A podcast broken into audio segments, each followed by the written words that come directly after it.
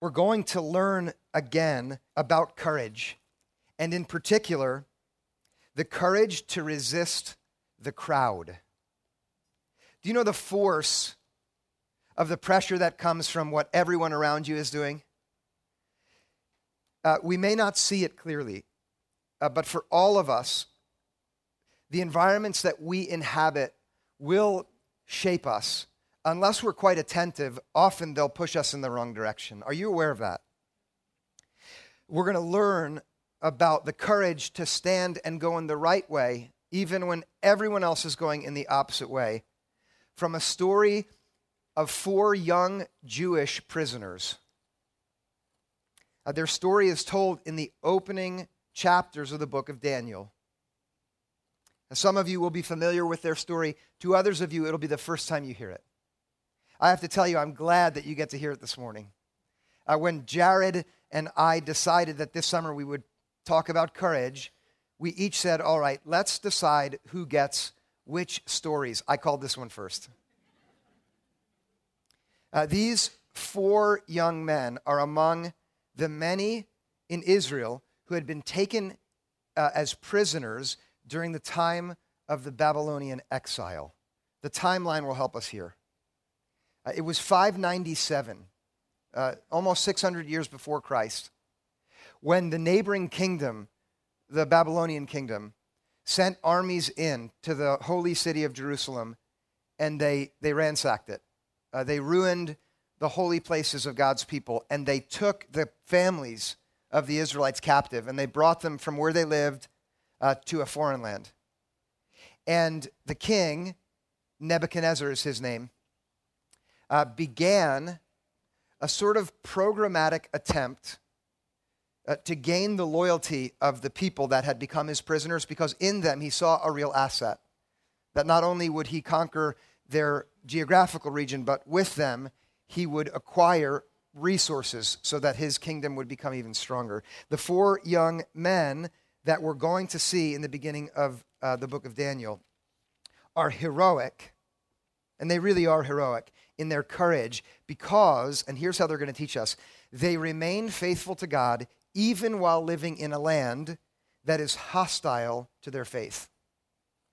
Uh, they retain their relationship to God even as they are subjected to a king who aims at systematically removing God from their lives. And they're going to be our examples of the courage to resist. Uh, the story begins in chapter 1 of Daniel. And, and this morning, we're going to spend a lot of time just looking at the story and learning from it. Uh, so here's how uh, the details are unfolded about the king's efforts at working with the prisoners. In verse 3 of chapter 1, here's what we read The king, that's Nebuchadnezzar, commanded his palace master Ashpenaz to bring some of the Israelites of the royal family and of the nobility first, we learn about the target for the king. He orders his palace master to sift through all of the prisoners to find the ones who are the best connected, the ones who come from the most powerful families, the royal, uh, the royal uh, people who are among them, and from among them to grab a hold of the young social elites. This is where the king begins his strategy. In verse 4, young men without physical defect and handsome, versed in every branch of wisdom, endowed with knowledge and insight, and competent to serve in the king's palace. Young men from the right families with the best educations. Handsome and strong, the ones who everyone aspires to be like. Capable, bright, competent, and powerful. He focuses his efforts on the influencers of the people. This is the hub which he knows. If I can turn this hub, the whole wheel will rotate. Now, look at his strategy with this select group in verse 4. They were to be taught the literature and the language of the Chaldeans. Uh, the Chaldeans are the wise men of Babylon. They are the intellectuals. They're the ones who shape the thought and the values among the people and their writings are the ones who have formed the religious outlook that is embodied in the culture to which this group has been brought, and therefore they are the ones who determine how the people together in Babylon think about what's most important in the world. Their stories and their language is what moves people in the direction of the ultimate. Okay? And it's the values of Babylon. And it's basically, what we're seeing here is basically a re education camp, which the government is going to use to effectively absorb this population by destroying their culture and their outlooks. Do you know that this still happens today in our planet? Have you heard stories about this recently in China?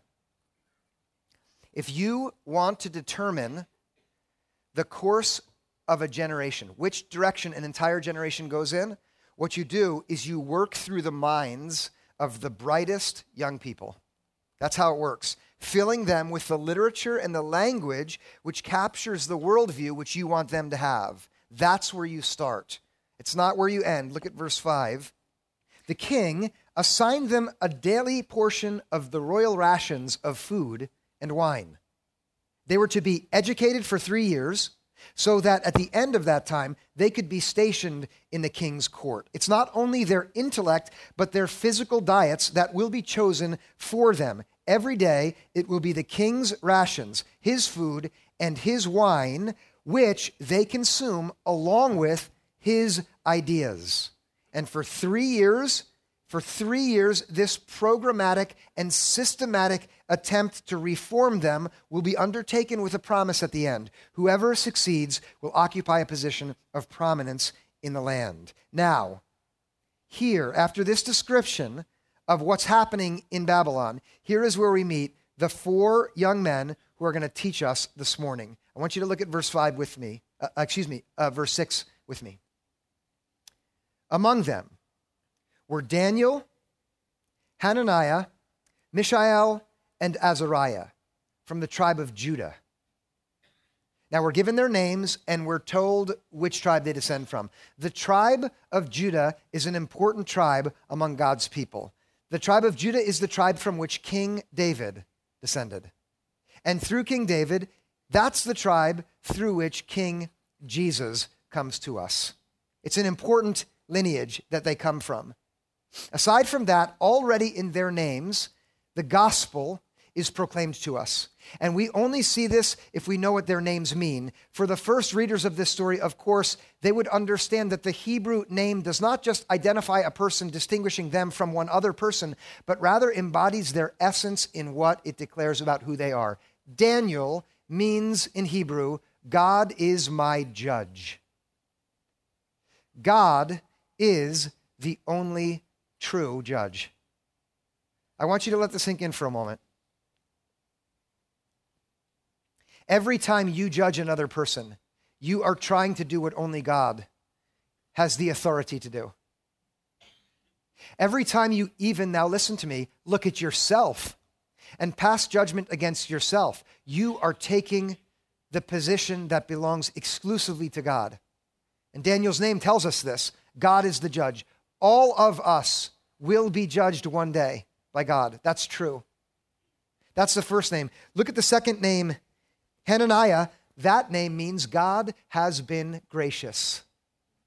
What kind of judge is God? God is the judge who is gracious, who is merciful from beginning to end, who looks at each and every one of us in our guilt and says, I choose not to judge you according to your failures and your transgressions. I have the prerogative to do that because I'm God and I'm the judge, and I choose not to deal with you according to your transgressions. That is proclaimed all throughout the scriptures. In the Psalms, it's magnificently portrayed. Who is like this God? Oh, by the way, that's what Mishael means. Who is like our God? The next name in the list. Who is like the God who chooses, even though he is pure and perfect and holy, to judge with mercy and grace? Who is like that God? That's a rhetorical question. The answer is no one is like that God. Only the God of these three and four young men who've been robbed from their own people's place in Jerusalem and brought into this foreign land and now are subjected to this mind changing ideology. Only their God is like this, the one who judges with grace always Azariah, that name means God has helped. What is the purpose of God's judgment, which comes in grace? It's simple it's to help us. And who doesn't need help? Anyone? I knew I could make you be quiet with that one. We all need help. And help comes from the one true God who judges in grace in order to help us. And no one else is like that. And already in this story, where we meet these four extraordinary young men of courage who are going to show us in a moment what it looks like to be courageous enough to resist, already we hear through their names the truth about God declared that He is unique and that He is the judge who is gracious. No one else is like Him. And He judges us to help, and He judges all to help. But now, here in this environment, these four young men experience, listen to me now, what even though it may look different to us, all of us will experience, which is tremendous pressure to have God pushed out of our lives so that it can be replaced with the language and literature of Babylon. Look at the last step this king takes in verse 7. The palace master gave them other names. Daniel he called Belshazzar. Hananiah he called Shadrach. Mishael he called Meshach. And Azariah he called Abednego. Shadrach, Meshach, and Abednego. Do you, have you heard of them? Sh- Shadrach, Meshach, Abednego. When I was a kid, that's how I learned it. It was like, ooh, I am glad you appreciate that. That's not, that's not their names. What happened is this man, he showed his hand by taking the reference to the God of the Hebrews, which is right there in every one of their names. Daniel, El in Hebrew is God. He took that out and he replaced it with one of the names of a Babylonian deity who is no God, Marduk.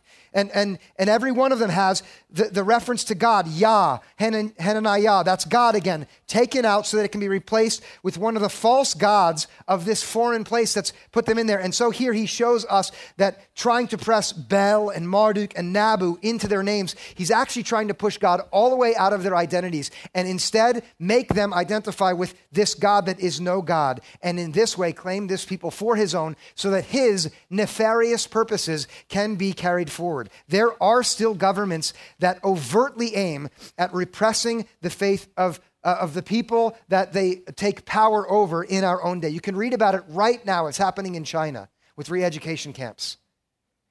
Uh, in that country, it's illegal to be a Christian who teaches anything other than the state sanctioned scriptures, which are heavily edited. And if you're going to preach, you have to show the government uh, organization your sermon before it's allowed to be preached. And if you don't, you will be arrested. It happened in April. A large church in, in that country was raided, and the pastors were put in jail for espousing a view that didn't fit with the government ideology. And that is very similar to what we see happening in the book of Daniel with these young men. And, and thank God we live in a place where we have the freedoms that we do. And I, I mean that. We should thank God for that.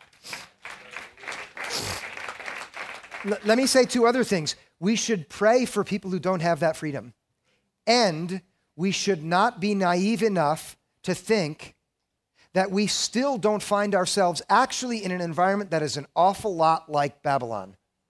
Do you know this? It's so effective because it's not overt, but it's covert that we are surrounded, every single one of us, by environments that will systematically seek to take God out of us and put the language and the literature of Babylon, metaphorically, into us instead. And I want to be specific here. And it happens in every social environment we find ourselves in. It happens in families where the rules and the norms for behavior are not God's rules and norms for behavior. That's just like Babylon. Let me be uh, even more specific where siblings grow up as adversaries. Some of you have been profoundly shaped by the fact that you always fight with your siblings.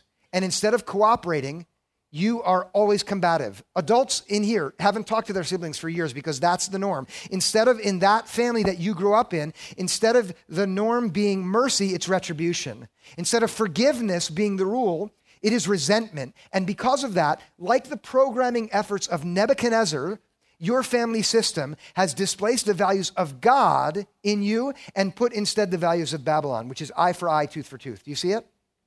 It happens in many of your workplaces where the operating assumption is the ends justify the means. So do whatever you have to to get there. If that means uh, pushing the others around you down with your own ambitions and slandering them, lying, deceiving, cheating, driven by greed and hunger for your own power, if it means that they suffer, who cares? Because in that workplace, the, the language of Babylon and the literature of Babylon is what comes uh, forward, and that is put yourself first.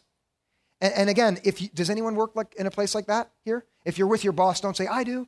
It, the cumulative effect will be like the systematic removal of God to make room for the deities of Babylon, which are no deities. It happens in school profoundly, where the social norms for you who are in middle school or high school have nothing to do with the grace and mercy of our Lord and Savior Jesus. It happens in the social networks which you belong to, whether in physical reality where you go to the club or in cyberspace online where you yourself will be subjected over and over again to values that have nothing to do with God's values. It happens through the news networks that you choose to consume.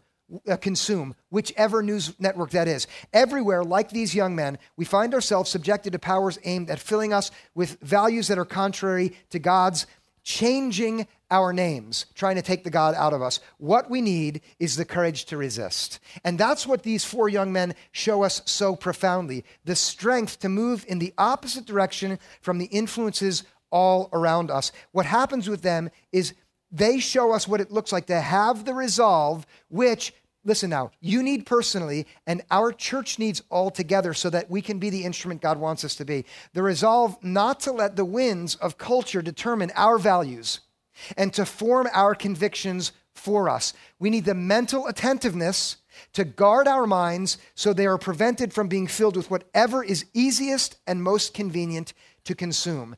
Our mission as a church, I want to speak about Renaissance Church now, is to build up disciples. I want to stop there to build up disciples means to equip men and women with courage. And that's why we decided on this, uh, this theme for this summer, because you can't be a, a, a disciple unless you learn to have the courage to resist the pressures that are always going to be pushing you away from God and into the wrong direction. Look at what Daniel does. Okay, in this environment, here's where we see what it looks like to have the courage to resist. This is in verse 8. But Daniel resolved that he would not defile himself with the royal rations of food and wine. So he asked the palace master to allow him not to defile himself. There's a decision and an action described here. He decides, he makes a resolution. You see it, he resolved that I will not defile myself in order to fit in with this program. And in his day, uh, the people of God had a very specific diet that was a part of what it meant to be obedient to God. And the king's rations didn't fit. And so he decided, I'm not, I'm not going to do it. And that's the first step in courage is to make a resolute decision. And I hope already that something specific has occurred to you about what you might be called to resist, to be one of God's people. The first step is to make a resolution. The second is to do something. And what he does is he goes to the person who's in charge, the palace master, and without any equivocation, he tells him what he wants. He does it politely. Let me, he says. He doesn't make a demand. He doesn't push himself in in a way that's bound to awaken the kind of resistance that won't work. He's tactful. And that's what we need to learn tactful resistance. And, and now in verse 9, the, the, the narrator tells us what happens with God whenever one of God's people decides not to go away from God and to be courageous instead. And you can count on this as a principle. Look at verse 9. Now, God allowed Daniel to receive favor and compassion from the palace master. We have to be careful here and precise. Uh, God does not make from now on everything go exactly as Daniel would hope. That's not how God works. Uh, God doesn't absolve us of our ongoing responsibility to walk courageously just when we try our best. God doesn't say, I've got it from here and you don't have to do anything. That's not actually how God works. There are times when God miraculously intervenes. It is not the norm. The norm is that God does, in fact, operate in the minds and hearts of adversaries, the things which stand in the way of your going in the way God wants you to. God does, in fact, work in their hearts and minds to incline them toward favor and compassion. And that's what we read here. And if you wonder, where is God at work? God is at work when you are courageous to stand up and do the right thing in the minds and hearts of those who stand in the way. Look at what happens. Notice now. Okay? This is the outcome. Verse 10. The palace master said to Daniel, I'm afraid of my Lord, the king. He has appointed your food and drink. Uh, notice this is what God's inclination in the man does. Instead of just saying, absolutely not, if you ask again, you're in trouble, he starts talking about what happens inside of him when he thinks about granting this desire. Do you notice that? He says, I'm afraid. And he tells him what he's afraid of. If I do what you ask, I'm going to get in trouble with the king. He continues to describe more of why he's hesitant, and this is what God's favor does. Look, if he should see you in poorer condition than the other young men of your own age, you would endanger my head with the king. So he tells him why he can't grant his request. If I give it to you, you're going to become weak because the food will make you strong, and then the king will see, and it's my head if that happens. And what Daniel does now is he shows us what truly tactful resistance looks like. And trust me now, this took massive courage because, in effect, he asked the man in charge to defy the orders of the king just so he wouldn't have to eat food. Can you imagine the courage that that took? But now he takes the information he learns and he's tactful with it. And if you are going to be successful as God's man or God's woman in moving away from the crowd and where God wants you to, you're going to also have to be tactful. Watch what he does. Verse 11 Then Daniel asked the guard whom the palace master had appointed over Daniel, Hananiah, Mishael, and Azariah. Do you see what he did? I don't think you see it yet. He didn't continue arguing with the palace master, he just went to someone else. M- Mom said no, so what do you do? Dad, can I? Right? That's what he's doing here. The first guy said no and told him why the answer was no. So he goes to the second guy, asks him, and look at what he does. Verse 13. Uh, uh excuse me, verse 12. Please test your servants for 10 days. Uh, let us be given vegetables to eat and water to drink. Uh, he's got a strategy here. He's not just saying, don't make us eat at all. Give me 10 days on a different diet. 13. You can then compare our appearance with the appearance of the young men who eat the royal rations and deal with your servants according to what you observe.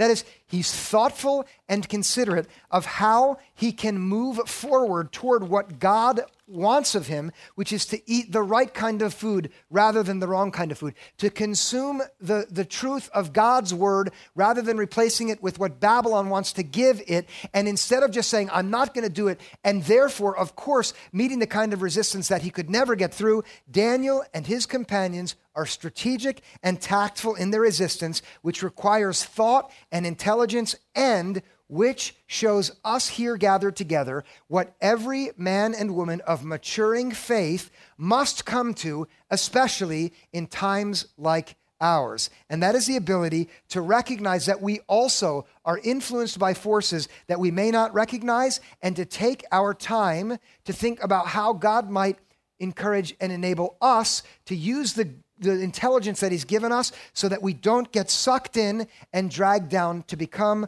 who we're not meant to be.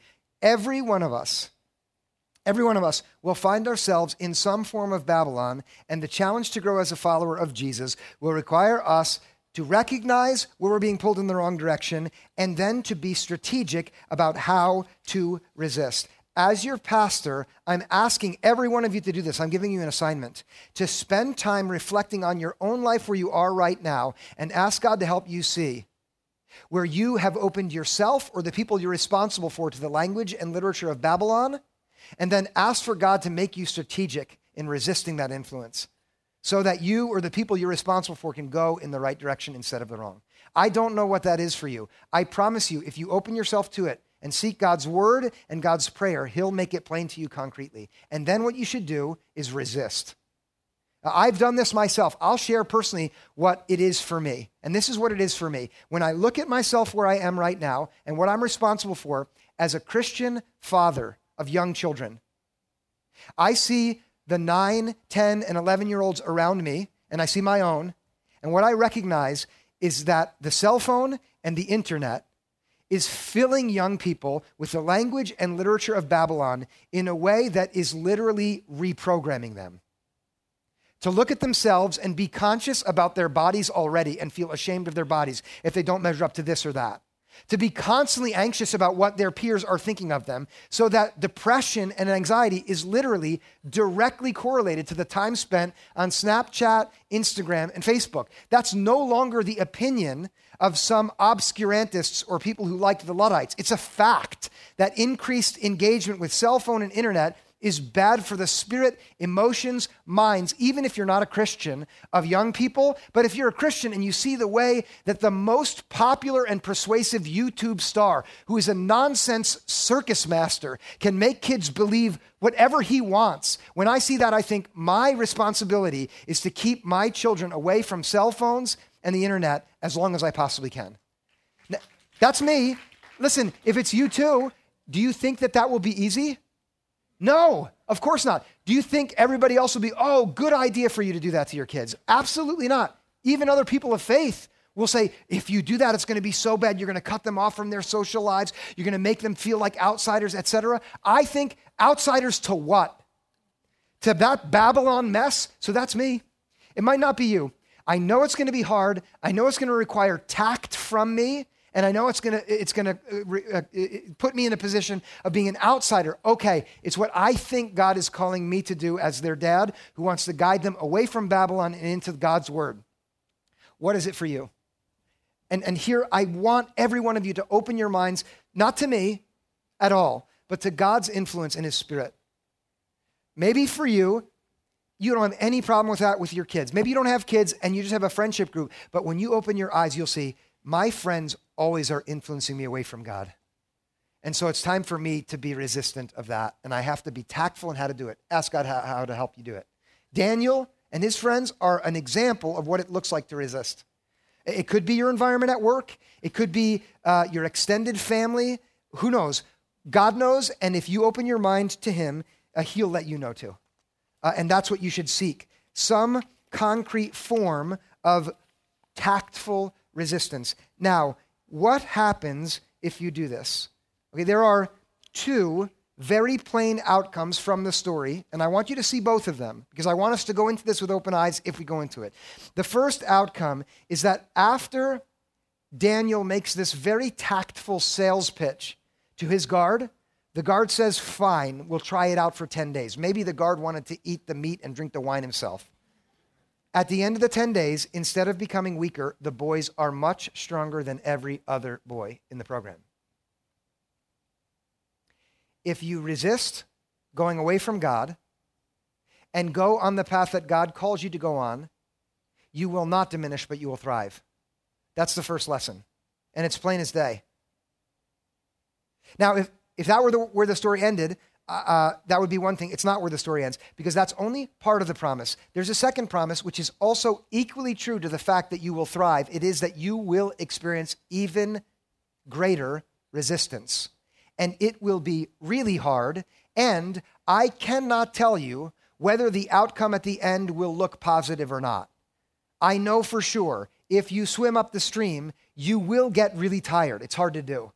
Or if you go against the grain, you know that metaphor? You know what happens when you go against the grain? You get splinters and they hurt. And anyone who resists the pressure all around to go this way by going the other way will not only thrive in God's way, but will also face increased resistance that will mean, listen now, you will end up in some kind of fire. And fires hurt.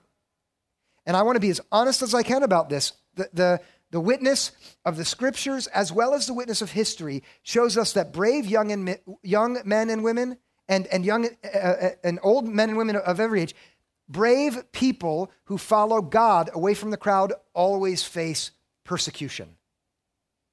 Uh, but that's what's required of us if we will go in God's way.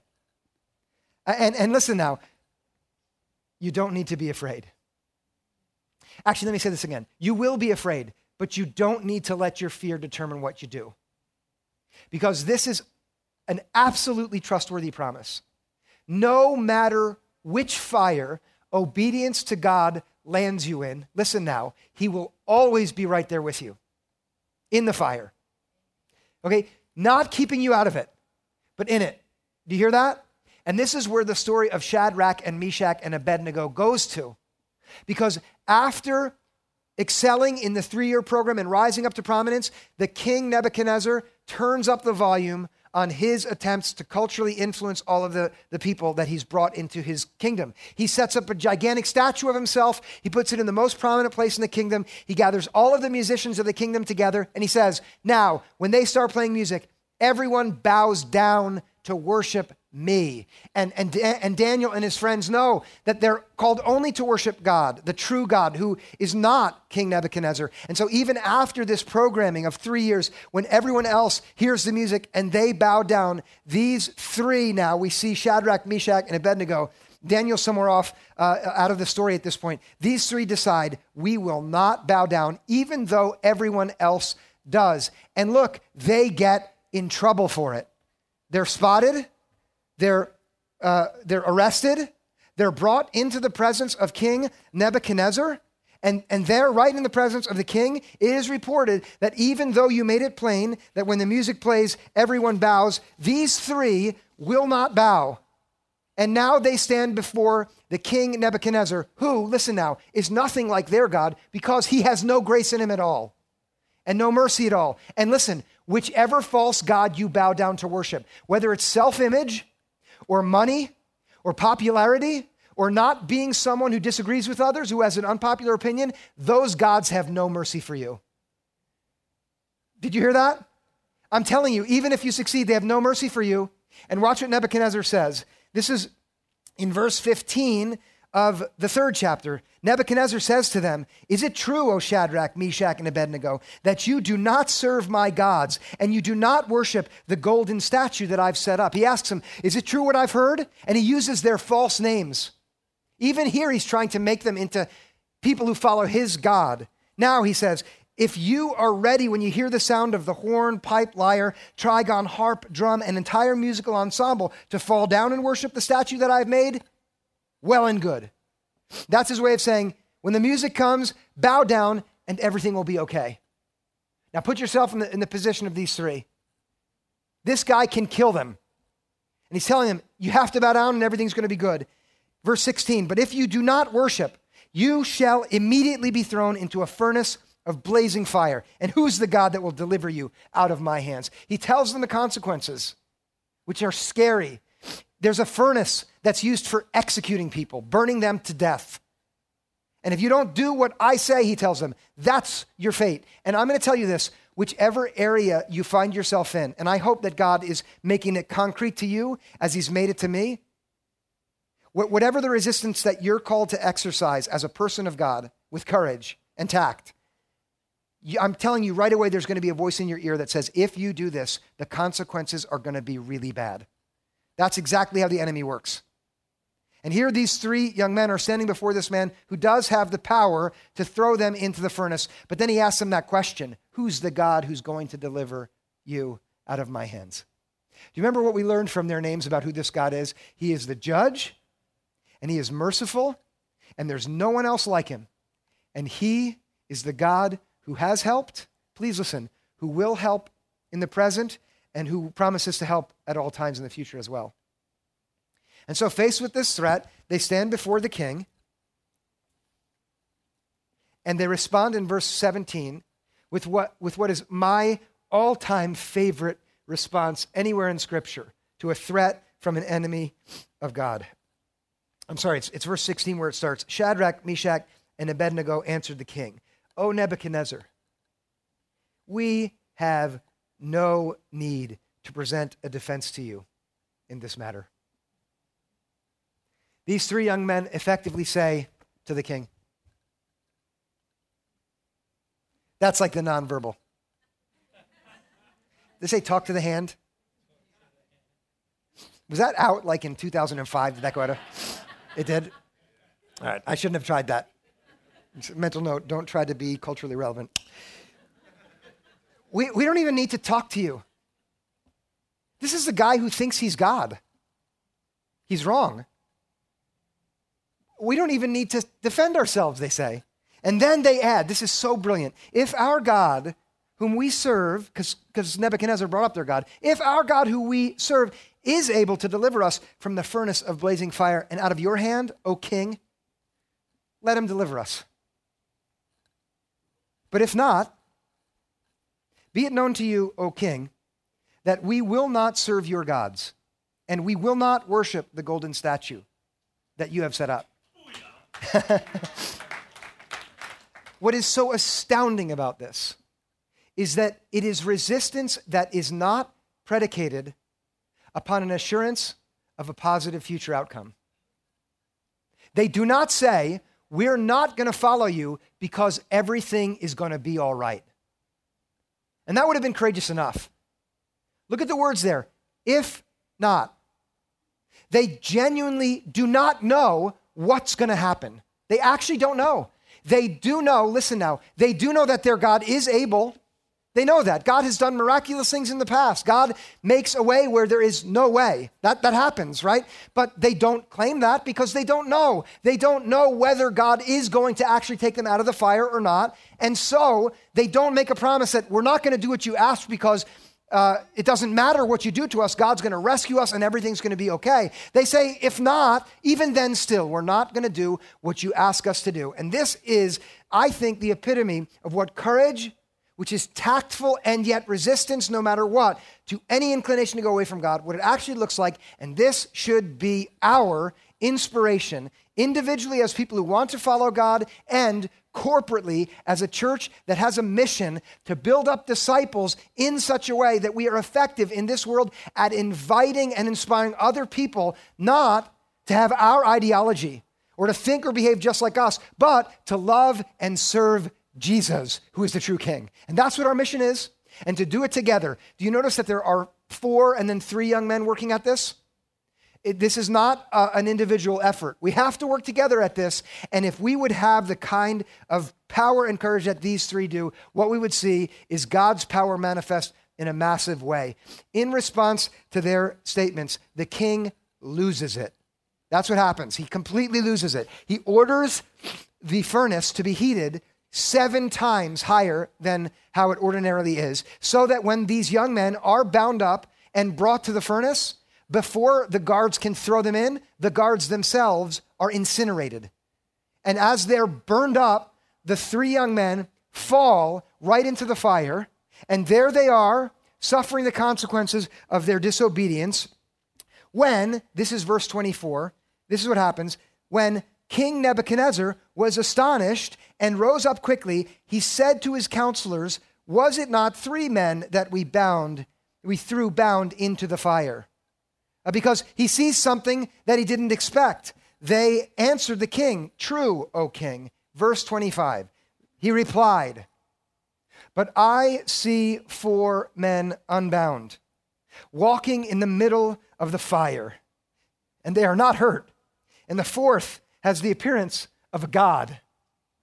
And here, what we see prefigured for every one of us who is willing to be courageous enough to resist all of the powers that would push us away from Jesus Christ, to instead identify ourselves with Him, to believe in Him and trust in Him with true and genuine faith, so that we have the courage to resist all of the forces to the contrary. What we see here prefigured for us is the promise that if we will obey Jesus, we will go into the fire and He will always be with us, no matter which fire we go into when we follow Him. That's promised here. Do you see it? Will he take us out of the fire? We don't know. But we know he'll be there with us. And in this story, he does take them out of the fire. The Spirit, the one who is like a God who is there with them, the God who Nebuchadnezzar tried to remove from God's people, but can never be removed because he's sovereign. That God was there with them and rescued them. That's what happened in this story. What we can trust, and I promise you this, is if you obey Jesus and go against the grain and swim up the stream, you will thrive. You will face all kinds of resistance. You will go into some kind of challenge. I don't know what it is. It'll be a fire, but you will always be accompanied by Jesus into every fire. And listen now, even if that fire consumes you now. There will be a day when the ashes rise from the fire, when the redemption of the Lord of all, Jesus, comes and is felt as he redeems heaven and earth as he promised to do and sets everything right. And in that moment, our courage will, will, will disappear. We won't need courage anymore because it will be joy through and through as God remakes everything that was lost by the misery of Babylon. And it's a memory, it's actually eradicated from a memory. And all that's left is the glory of God and the people who trusted and are redeemed with him forever and ever. Hallelujah. Let's pray together, friends. God, for the power of your word, we give you thanks. For the power of your spirit, which operates when we simply tell the stories of what you've done, we give you thanks. For the courage of Daniel and his friends for Shadrach, Meshach, and Abednego, who wouldn't let the king tell them who they were, but instead remembered who they were in you. God, would they serve as an example of what courage looks like for every single one of us in here, individually and for all of us together as a church, so that Renaissance Church would be a church that was courageous to trust you and to go against the grain no matter where it led. And then, God, especially for this last moment in the story, we give you praise that there is no fire that we will ever go into if we are following you in which you will not accompany us. That there is no water through which we m- might have to go. That if you lead us, that you also won't be there with us in the water. That you are the God who says, Trust me. I've called you by name and I've claimed you. You are mine. So that when you go through the waters, you will not be overwhelmed. And when you go through the flames, you will not be burned because we are beloved by you. Thank you for your grace, O oh God. In Jesus' name we pray. Amen.